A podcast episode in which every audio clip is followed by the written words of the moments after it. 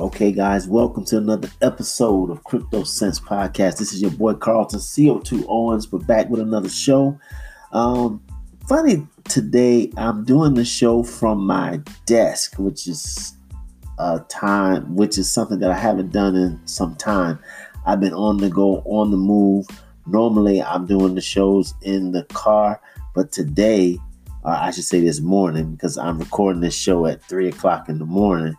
Um, I'm doing it from my desk before I get my day started and get rocking and rolling. So, before we dive into today's show, I want to first give it up to our sponsors. Let's give it up to CoinSeed. CoinSeed is the app of all apps. It's the apps. It's the app that allows you to invest in cryptocurrency, all while using your pocket change. You can skip all the drama and the stress of trying to figure out how to invest in cryptocurrency and just link your debit or credit card to the app and take your pocket change, literally your, your nickels, dimes, pennies, and quarters, and you can start investing in cryptocurrency in, in a portfolio of cryptocurrencies of your choosing. So make sure you go over to the show notes, grab the link, and you'll be on your way to building a cryptocurrency empire. Uh, Encrypted Apparel is definitely for those folks out there that want to look fly, be fly, and cryptocurrency conscious all at the same time you literally can get some really, really fly uh, t-shirts, hats, uh, cell phone covers, just uh, just endless stuff that this company's been able to brand and to be able to put in play that I think is really, really dope. So make sure you go over to their uh, website at wearencrypted.com. That's W E A R encrypted.com. When you get there, when you get there, just type in crypto cents, all one word, C R Y P T O C E N T Z. You're going to get a great discount on your cart purchase. Uh, last but not least is is the folks have been there since day one. And You know who you are.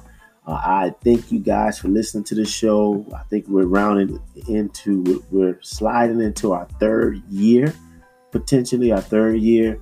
Um, started doing this. Let me see. This is January, January 2008. I don't like to date the shows, but January 2008 is when um, we started this journey.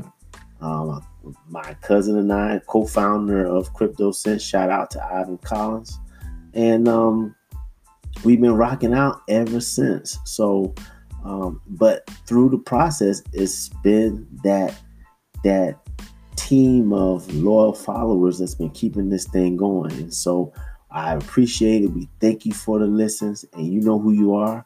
And now, you all, you can also support the show. Anyone else, of course, can support the show by making a donation, which could be as small as 99 cents.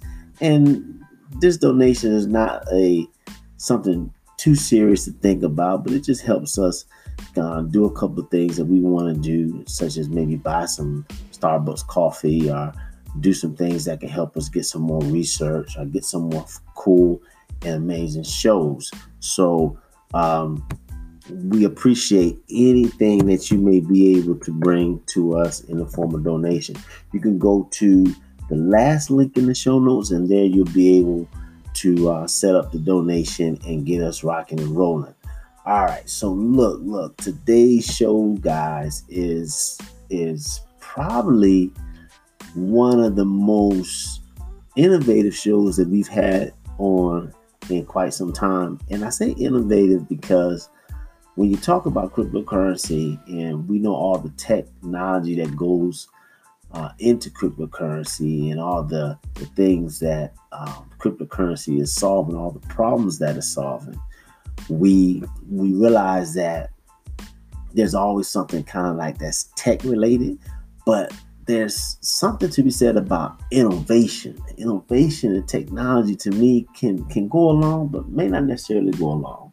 But when I say this is one of the most innovative shows that we've had, it's a it's a show that's really going to open your eyes about the educational system, particularly with high school um, education and the things that are being applied, the the strategies that that um, my guest actually that, that you're going to hear in the next segment.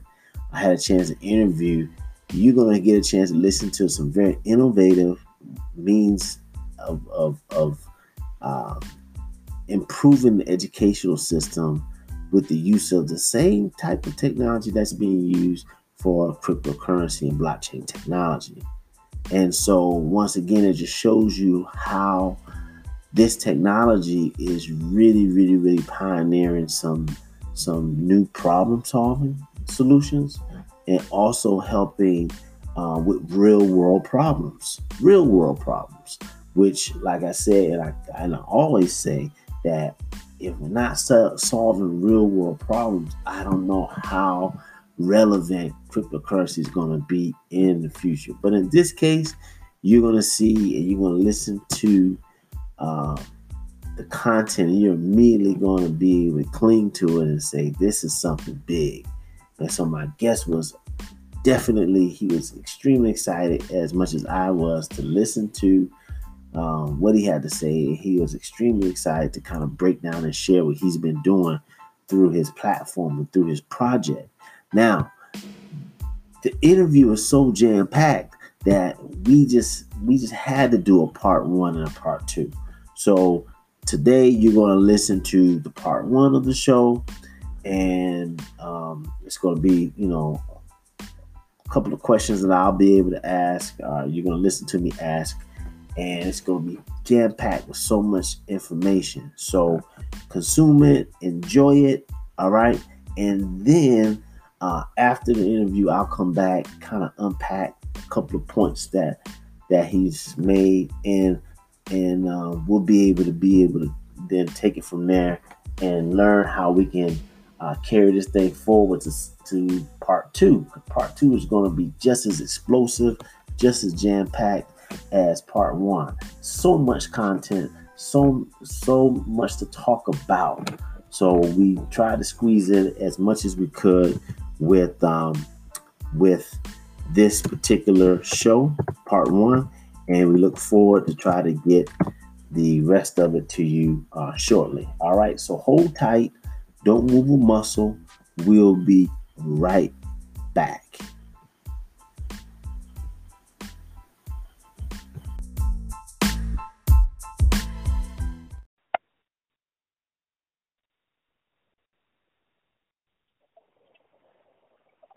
Hey, man. What's going on, Carlton?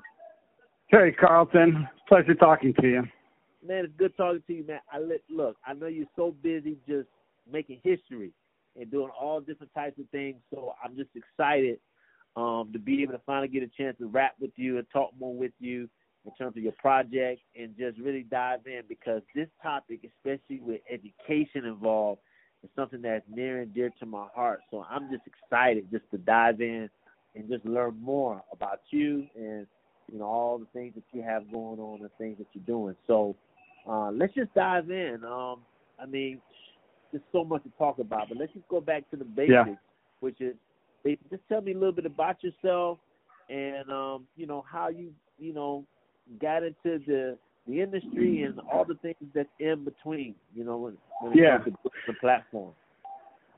Yeah, so I've been watching trends that led to where we're at a really exciting point right now in education technology, and we'll get into that more. And I've been watching this. I kind of saw this coming in the late 90s when I was a software engineer. I worked for digital equipment on site at Netscape, and um, me and a few friends started a, a company, a nonprofit called Sound of Mind, where uh, at the time you couldn't even share audio on the internet. The internet couldn't handle audio files, so we were distributing our audio on CD magazines but we would people would contribute audio by calling into our phone line, and so we kind of already had this decentralized way to generate media back then.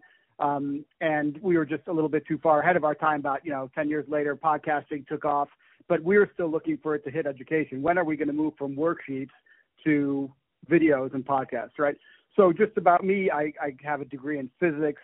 Um, I come from a family of kind of solution-oriented people. My grandparents were in the Holocaust, and they influenced me a lot. And so we're always talking about how to um, what can what, what systems and structures can we put in place to um, to make things more workable for people and to bring out people's best selves.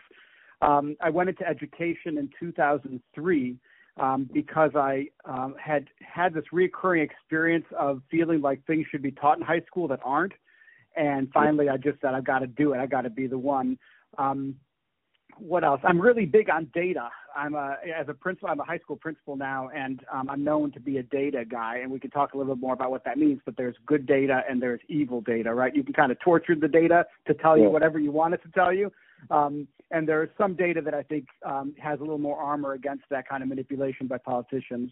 Um, but that's basically where I'm coming from.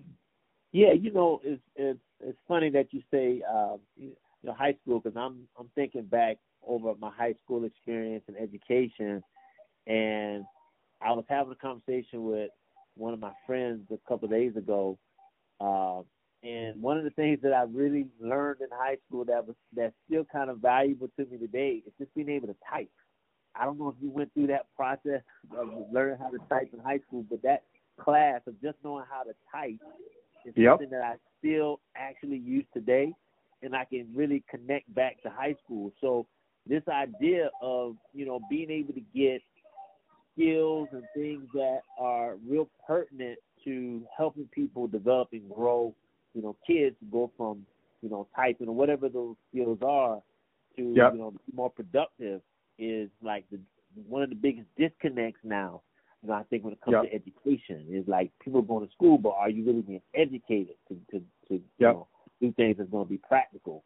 So, so what do you? That's it. Well, so I mean, first of all, the typing. I my dad got one of the early. Uh, first was a Commodore 64, then a PC XT when computers were just coming out. He was a physicist and researcher, so he brought those gadgets into the house. I learned to type so early that I kind of crippled my handwriting. um, I was typing before anybody else knew that these things existed, and and I typed blazingly fast, um, and it and it's paid off. In high school, I was getting paid 20 bucks an hour to type, you know. So I've I've experienced myself the power of learning kind of digitally relevant tools early on. Um, but we're going something's happening now that's more than just about what we teach students, because the credits themselves. This is what I want to talk to you more about today.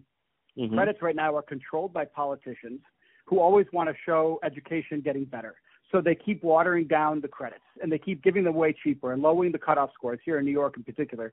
And so it's kind of like money. They keep inflating, they keep printing more and giving it away cheaper. And so then the value of each credit goes down to the point now that a high school credit has no value. And for the first time with distributed computing, with mobile phones, we have a way to create a credit that's controlled by teachers. And teachers will do a much better job making sure the credit matches real meaningful learning. And that kind of deep learning is independent of technology. Technology learning, and let me just, I'll shut up, but the, the, what I want people to understand is digitally relevant technology does not mean screenification, does not mean more Zoom meetings, right? Somebody who is advanced with technology understands that their screen is sucking their attention for somebody else's profit.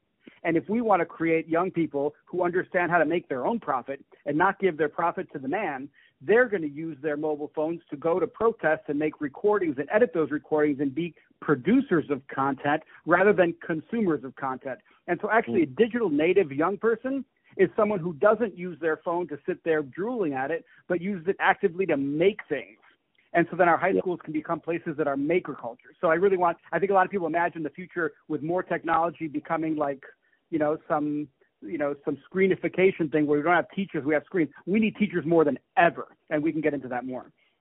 Yes, you know, I I have to unpack that because what you said there touched on so many different layers of what it's all about. When you're talking about, like you, you said, technology and, and how people are defining it and how people are looking at it, and the lack thereof of being able to really just decentralize this this process of uh, people being able to get the knowledge to be able to monetize and to be able to um, you know add value uh, and and not suck up so much from a consumer perspective, but from a creative perspective, you would think that these skills would be the skills that would be taught in high school or this curriculum, so to speak, is stuff that should be getting more into our to our mainstream education because if you look at you know how jobs are going to be created, how value is going to be assessed, with the bedrock now moving from you know industrial to more technology driven, you know these these things are not being touched on. So listening to you walk through that process is really exciting because I I think right now kids are going to school and they're not really they're not really incentivized really to yeah. to learn, grow, and develop. And you got to touch on areas where they understand and that they can see can really add value to their lives and put them in a position to change their lives. You know. That's right. That's right. So the kids know that education is no longer relevant, right? In the in our general public schools. Now, the elite private schools are doing more project-based work, and there are consortium schools, and there's um, you know there are different groups that are doing this work. And so what I want to do is kind of connect them all together into a common um, credit. But so it's not. It's a lot of people see this, just like you. I talk to everybody. Everybody says this makes sense. Why aren't we doing it? And the the problem is the incentive structure. Let me just tell you right now. I'm an active high school administrator in New York City. And right now with COVID, what's going on, right? Kids um, in the lower income schools didn't show up for online classes. I'm talking about high school for online classes during COVID. And if the school holds up their educational values and does not give them credit, they're going to have a crisis next year because now kids are going to be repeating the whole grade. At the same yeah. time, they have to do social distancing, right? So they can't serve as many kids at once. At the same time, their budget's being cut. That does not work. So what are they doing? Well, kind of quietly, the state and the city are telling them just go ahead and give away the credits for free, even if somebody didn't show up. Just go ahead and give them credits so that we can move them along, so that we don't get a crisis. So what it's done is devalued credit, and nobody means all the people in the education system are good people who went into education to make a difference, but there's something called the multipolar trap. If I'm a principal, and if I don't do this and give away credits for free, and I fail kids, my numbers in my school are going to look terrible compared to everybody else. So unless it's, it's called a multipolar trap, because unless every poll, unless every principal together decides to hold a higher educational standard, if you're just one principal, you'll get fired if you do that. So everybody right now says, well, everybody else is doing, I better do it too because I don't want to lose my job. So everybody's watering down the standards of giving away standard credits for free. What that does do is it opens the door that any new credit system that comes online right now that actually represents deep, meaningful work is going to be so easy to take over the market because what it's competing with is crap. Pardon my French. Yeah. Right. Yeah. So, and and so that's one part of what you were saying is the, the incentives right now are, um, and I'm not, I don't believe we can change education from the inside, but I think we can do similar to what Uber did and just change the incentives. And we can talk about that yeah. more in a second, but change the incentives in a very simple, very basic administrative way that then starts putting gets rid of that multipolar trap and that everybody then is incentivized to do higher academic work rather than lower. And we can talk about that flip. Let me just add one more piece that's from my book. A Princeton study found that of all the jobs created between 2005 and 2015, 94% were contractor temporary, right? So everybody is mm. contractor temporary. There's no such thing as a job anymore. And that might sound yeah. scary, but the job was created in the industrial era with factories. Before that, people did work, they were craftsmen, they you know farmers. They did work, and work is what gives us value and mental well-being. So we're going back to this work model where you have to have work ethic. You can't get a job, punch in, punch out, and get paid. That's not happening anymore, right? That kind no. of stability doesn't happen. But it's not all bad. If we can teach our young people to focus their attention with mindfulness, to manage their frustration as they have to do revisions, and they can do meaningful work, they build that muscle of work ethic, we can have the most successful kids in the digital economy. And if we don't do that, we're going to have consumers that the other little countries who figure out how to do work are going to eat our lunch. Wow. Yes. So true. So true. You spoke a little bit about your book. Um, tell me, tell me the significance um, of the name Tamisha as it pertains to your book. What's, what's I love you. There? Yeah, I, I love that question. So the opening of the book, the book is called Education in the Digital Age: How We Get There. Um, and it's and it really talks about this distinction from having a job to from doing work uh, from having a job to doing work. Right. The opening of the book is dedicated to Tamisha Barnes. Um, she is my foster daughter, who's playing right behind me right now. Um, my foster daughter's mother, and she was homeless at one point, and so we took her in, and she lived here. We built a room, and she lived here with us in our home. So we were one big happy family with our foster daughter and her mom um, and then our foster daughter uh, got cancer, uh, got and had a bone marrow transplant, and now she's recovered and she's three years old and she's already beat cancer. Um, but the relationship with Tamisha and Tamisha's family, Tamisha grew up. I can see her house where she grew up out my window. So she's a neighbor. Her whole family's a neighbor, and we're kind of m- melding our two families together. But my commitment is to kids that grow up in foster care and kids that go to low, high poverty schools, low income schools. And so if I one to one can't help Tamisha be successful, how the heck am I going to try to create a system to help every kid in New York City, let alone the planet, be successful? And so my work with her and my relationship with her is really an important kind of touchstone for me to get grounded in reality. Not to mention the fact that I've been a principal of a school for only kids that have been kicked out of other schools. I work as a transfer school principal. Um, I did work, and so I've always served kids coming out of foster care. So I'm really committed to that population, and so Tamisha represents that population for me. Wow, that is that is good. So she's really the the inspiration of, uh, as they would say, the muse um, yeah. of your work. Um, as you look at her, you're able to um, be even more creative with trying to figure out these solutions for the broader spectrum. Um, That's right. This this this this question I'm, that I'm about to ask you here, I think, plays in a lot with what you're saying, and it's really twofold. It is um, how do you see really the future of high school, and, and maybe the question could be the the future of education, um, and how does that really cross tie into this change in economy? Because when I listen to you talk about these different uh, these, these different solutions and you know the problems that is happening internally, you, it makes one think that after you finish high school you kind of going through the process of, you know, either getting credits or the credits have been, you know, reduced to, you know, little to nothing, and if you're not really going to these major um, uh, public, uh, I mean, private institutions, which then kind of right. fast you into Ivy League schools, which then fast tracks you into other things you have kids that are finishing out of high school and maybe they go to like a junior college and maybe go to a four year uh, school, but they're still not having real skills to apply to an ever changing economic environment. How do you envision what high school is going to look like um, in the future? Is it going to be more, you know, more or less the same, or what's your thoughts on that? Yeah. So I'm very specific to high school because I think uh, zero to three year olds are very different than three to seven are very different than seven to 14. So I work 14 to 25. That's uh, those are the kids that I uh, have, and I've not only worked with, I've shown tremendous success with. I've been blown away by the success. I have worked with students on these hands-on projects, you know, making videos and podcasts, and I ignore the standardized tests, and all of our standardized test scores went up in ways that nobody had ever seen. I took a school that was one of the 10 worst in the city, and it became one of the, you know, got the top ratings for seven years, and that was by building a recording studio and a greenhouse and things like that. Now, what does high school look like in the future?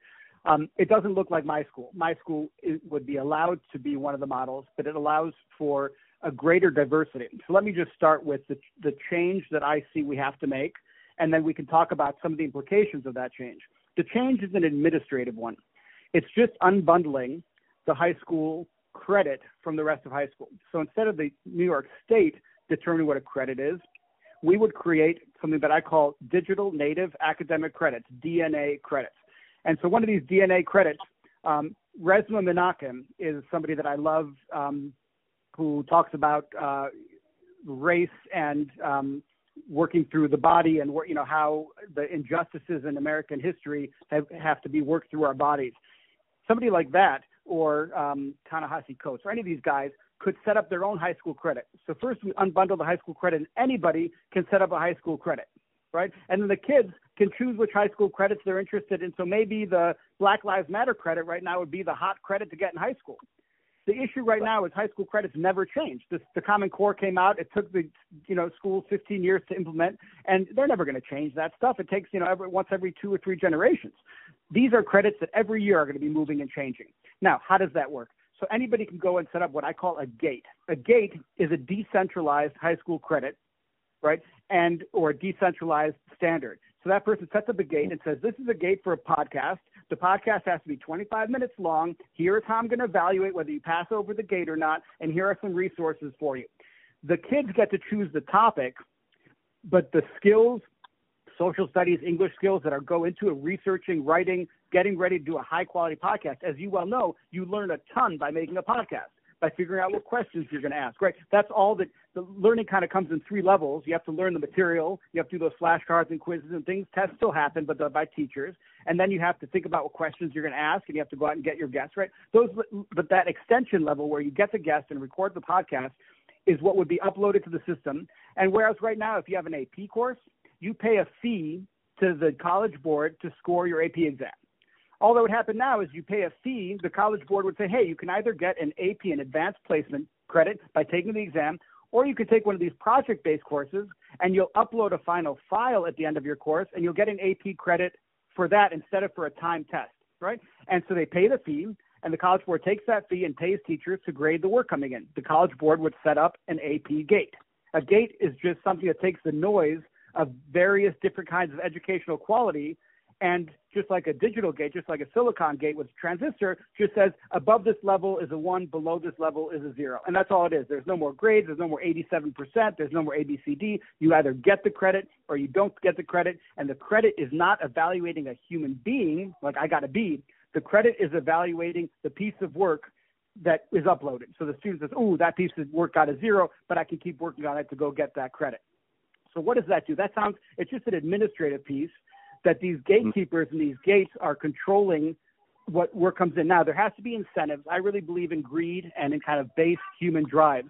So the the students, everybody has to have an incentive. So the students might not want to take a test, right? Or they might see this as more relevant. For the gatekeeper, a gatekeeper gets paid for that fee to evaluate the work. So somebody that is a podcast host can on the side make a few extra bucks evaluating work as a gatekeeper, or a teacher, instead of becoming an administrator, can become a gatekeeper and evaluate work coming in. So there's an incentive there. Now, a catalyst, mm-hmm. what I call a catalyst, is a teacher that works with the young people, not on the English or social studies or math, but on the podcasting or video editing, that piece that our teachers might not know how to do. So somebody who's a young producer or has a podcast can on the side work with some students to help them produce these podcasts, you know, digital virtually. They don't have to meet in person, but just to help them learn how to make a podcast. And those people eventually can become gatekeepers. So instead of having to go to college and get a degree to become a teacher, they can make money as a gatekeeper once they were right once they do um, some work with students and prove that they're effective. So only people that are effective with students get to make money working with students, right? Evaluating work. Right. So all these things that start that start falling out of just taking the credit and saying we're making this open source. Anyone can make a credit. Now, the people that set up the gates they also get all the student content coming to them that these gatekeepers choose the best content. So if I'm a public radio station and I set up a gate, I suddenly have a flood of youth voices that fit into this, uh, the, uh, the specifications that I want, like this many minutes, this kind of quality, turn in this fact checking sheet, right? And they get these packages of student work that's already been vetted, so only the good quality gets to them, that they can include in their broadcast. And we all know that the media industry is suffering financially. So now our high schools become this hyper local centers of media, right? That then can support public media or, or just public, you know, it can be Fox News, it can be anybody, can get these youth voices in there because media right now is suffering and we'll have the teachers as the fact checkers. We don't have that level of fact checking at Fox News or at CNN right now, right? So all I'm, so your, your question was, what do high schools look like? High schools look like centers of media production where students come a few days a week to edit and work with the teachers, but a few days a week they're attending the protests. They're going interviewing their grandparents. They're they're telling stories or generating content about about issues that are important to them using the academic skills of research and writing that their teachers are showing them. So they're applying academic skills to interesting topics for them that are relevant to them. And so the school doesn't have to look any different. We don't have to tear down any walls. We don't have to hire any different teachers. It's just going to be that the students are going to be producing work and the teachers become like coaches or executive producers or something like that. Yeah, you know, um, when you were breaking it down, you were talking about it. I was there was years ago. I was listening to someone talk about how the modern education system is currently uh, well, been built and currently still following kind of like this old school way of being able to educate children. And one of the things that he said was that the um, the education system with the teacher student relationship was one that was modeled after like um, uh, pre-modern church, which was essentially, you know, having the lecturer or the teacher, you know, do all the talking, and the student would either do all the listening or just sit there quietly for hours on end trying to gather information. But what it sounds yeah. like is that the disruption is really in getting the students fully engaged in a very dynamic way where they can, kind of switch roles as being uh, these traditional roles as being the student as being more so trying to to teach or, or learn through action, which is radically different from um, what is currently going on now. You know. Yeah, it's an extension of what's going on now. So there's two things to what you were saying. The, there's something happening right now that happened in the taxi industry. It's happening in finance. It's happening in a bunch of industries that we call inversion from a push model where you go invest and make something and the CEO and their executives decide what to do and they push it on people with advertising. Now it's flipping and the consumers are becoming the creators. They're going to Kickstarter and say, hey, we, we'll pay for this. We're interested in that, right? So that, that, that push versus pull that's happening all over the economy the shift from industrial to digital economy, that's what's coming to education. So you're right. It is a flippening where the student becomes the one doing more of the talking and the teacher is listening to how the student ticks to get right the soil that we plant our seeds in as educators is the student mind. So we have to get our hands dirty in that soil and get to know the quality of that soil so that we can help improve it and give it the right nutrients. If we want things to do better, we can't just measure how tall the corn is we have to actually get into the soil a little more, which we haven't been doing. Now, that being said, we still need to have content. You still need to have that lecture, which now you can go on Khan Academy or whatever and watch the stuff so your teacher doesn't have to do it. Your teacher no longer has to plan the lessons because these gates will provide, provide all the content and the resources for students to get, you know, to get going. And the Khan Academies will give the lectures. The teachers focus on being human beings with another human being or a class of human beings focusing on frustration tolerance, on mindfulness, on work ethic, right? Dealing with the real human struggle and journey that it takes to do difficult work, teachers will have to be there next to the students supporting them and saying, it is frustrating. I understand your frustration, right? This is how you invest your energy. Here come the economics. You invest your sweat equity, you invest the time that you have, and you're going to get a return on your investment in the form of these credits that are actually meaningful and relevant and in the system that I've built, you can actually get a basic income award if you're one of the people that's producing the most content. So it's only it's not a total change of what we've been doing because our schools have been doing that content layer, like you said in lecture, and they've been doing a little bit of the application letter and writing essays or writing questions. They haven't been doing that third step of the extension activities where it gets exciting. So the schools have just been yeah. doing the boring part and they haven't done the exciting part. Let me tell you one just quick thing before wrapping this piece up in 1972, David Glass and Jerome Singer um, were researchers, and they did this study where they put two groups of people in rooms to work on puzzles and do proofreading. Uh, right now, in the background was this loud, random noise. I imagine like construction noise, banging and clanging. One group was left alone, and they just had to work with the noise. The other group was given a button they could press. Now, if they pressed that button, the noise would stop. The construction workers would stop. Right. The second group solved five times as many puzzles as the first group and they made many, many fewer proofreading errors, but they never hit that button. They just mm. knew that they could hit that button if they wanted to, and that agency of knowing that they could deal with it allowed them the internal peace to then focus on their work and not be so angry about the noise. The Japanese car industry did that same thing where they have a lever where anyone in the factory can pull the lever and stop the entire production line. Nobody ever pulls that thing. But the fact that it's there is a communication to them saying, we respect you and we honor you. And that position of being honored and respected as intellectuals, as thinkers, as contributors, made them more productive. And so that's what this pull model of education is going to do, is going to say to students, you choose the content, you're in charge, you're the creator. And that change in context, and the teacher then just becomes a support or a coach uh, to have them engage with the materials that already exist yeah, it's almost like the teacher becomes what I like to call like a player coach. You know, they're yes.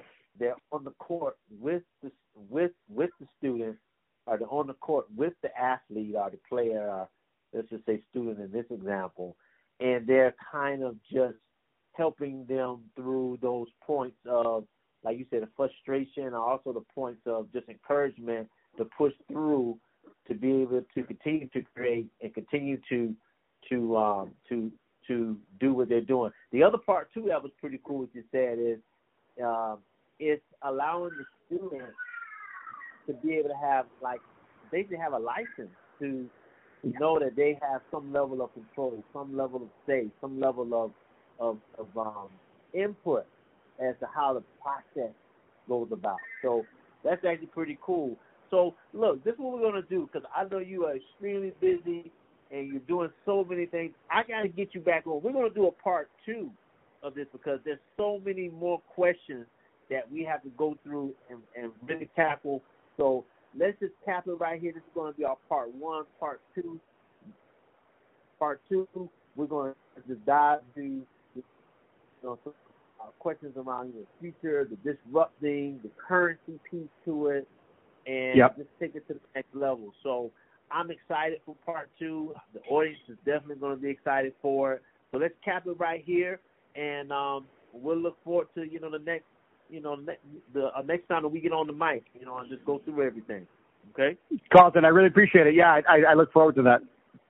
All right. So um, until next time, you know, we'll we'll um, back a little later. But thank you so much. Part two is on its way. All right. Take care. Amen. Peace and blessings to everybody. Peace. Wow. Un- unbelievable. Incredibly amazing. Aren't you ready for part two? I know I am. I mean, it's just jam packed with so much content, so much information, so many jewels that Nadaf was, was really dropping. I mean, who knew all of the um, specifics and all the the the nooks and crannies, so to speak, of how this credit system works when it comes to school, education, higher learning, and so forth. I mean, it really is a system that has to be taken down, has to be reworked and revamped. We have to find ways to be able to empower the youth, and education needs a major, major overhaul, especially when it comes to how we value the uh, the credit hour the credit hour is means so much in the educational system. So, I mean, what he had to say about that and how we um, look at it and how the education system is going to be uh, built in the future and how it's being built now towards getting to the future is absolutely incredible. Like I said, we have part two that's going to be coming up. Um, we should be dropping that really, really, really soon. And it's going to be jam packed, just as jam packed as this uh, part one. Clearly, is some more things that we got to dive into and understand and be able to uh, walk away with. But such a, such a a thought provoking to- topic, and you know something a little bit unorthodox from what we already have um, looked at when it comes to cryptocurrency and blockchain technology. But clearly, this is something that is solving a, a real world problem that requires uh, us to, you know, of course, have an open mind about it, but ha- have a way, a a, a real uh, straightforward path as to how to get there. And so, once again, cryptocurrencies, blockchain technology shows you or shows us that it's possible, and it can help revolutionize and bring some amazing solutions to age-old problems, uh, age-old problems as old as education you know, which which clearly we need to uh, modify and figure out a better way to make sure that our young people are going to have um, creative innovative ways to learn and continue to push the envelope as to what uh, education is all about. So stay tuned. Part two will be coming up very, very soon.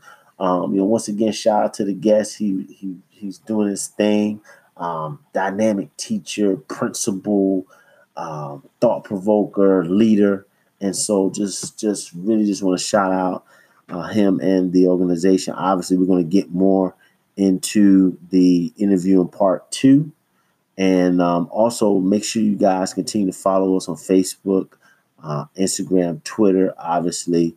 I'll make sure to put some fresh posts up. It's been a minute since I've kind of posted some new stuff, but now uh, with this interview, um, I have a chance to write a nice post and put some stuff up. So please, if you see it, uh, you know, just shout me out and uh, also just hit me in the DM. Okay. So until next time, which should be very soon, guys, holla back.